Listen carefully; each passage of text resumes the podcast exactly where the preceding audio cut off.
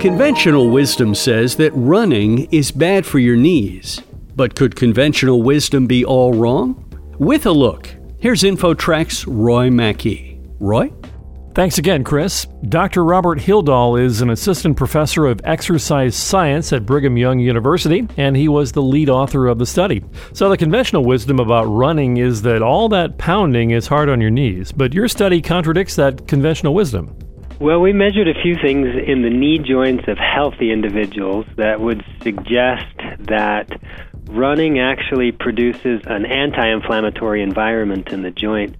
Now, if you look at people that suffer from osteoarthritis or other joint degenerative disorders, inflammation is a common theme among those people. But you have to take that with a bit of a grain of salt because our study was quite small. And the other thing is that we only tested this in young, healthy individuals. So it seems that in young, healthy individuals, running induces an anti inflammatory environment. We're in the process of confirming some of these results. So, were you surprised by the outcome of your study?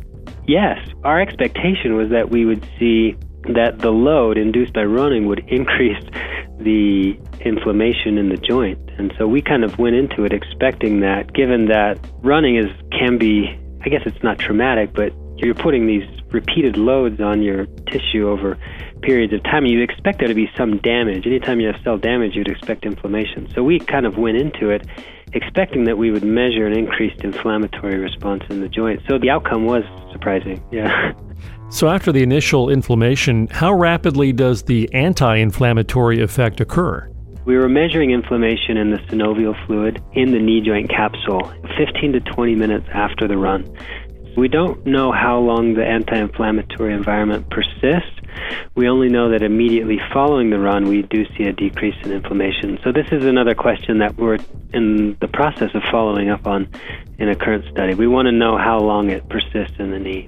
I guess a common theme here is osteoarthritis. How common is osteoarthritis? And if high impact activity isn't the cause of that, what is? Osteoarthritis is very common in our population, and the two biggest risk factors for osteoarthritis are number one, age.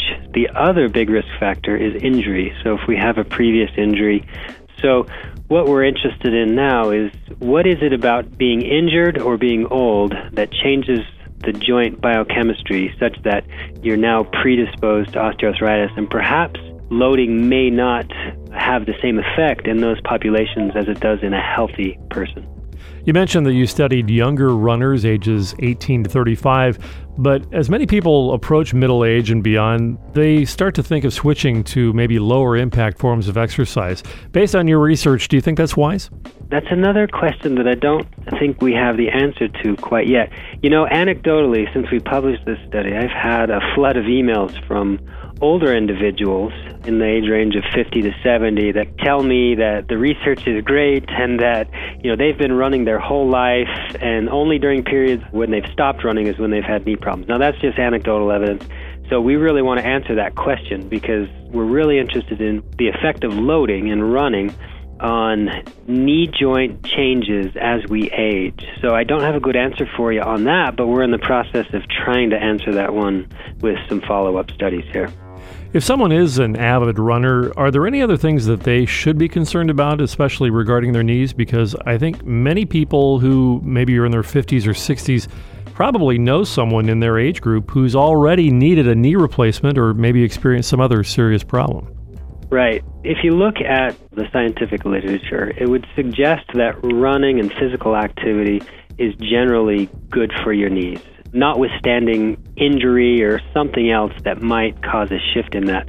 Whenever you look at scientific data, you're looking at means. And so there's always going to be people that are outliers and always going to be people who respond differently to the loading. Maybe we are one of those people that respond quite differently than the average person.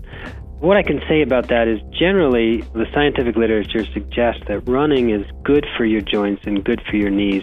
The other question is the dose. You know, how much should we run or how long should we run? And is there a differential response depending on how much we load the joint? And that's another question we still don't have the answer to either. Dr. Robert Hyldahl, Assistant Professor of Exercise Science at Brigham Young University, thanks again for joining us on InfoTrack today. You're welcome. It was my pleasure. And for InfoTrack, I'm Roy Mackey. And that'll do it for this week's InfoTrack. We hope you've enjoyed the show. Thanks to our InfoTrack contributor, Roy Mackey. The executive producer of InfoTrack is Randy Meyer. Internet services provided by Pair.com. InfoTrack is produced by Syndication Networks Corporation. I'm Chris Whitting. Thanks for listening from all of us at InfoTrack.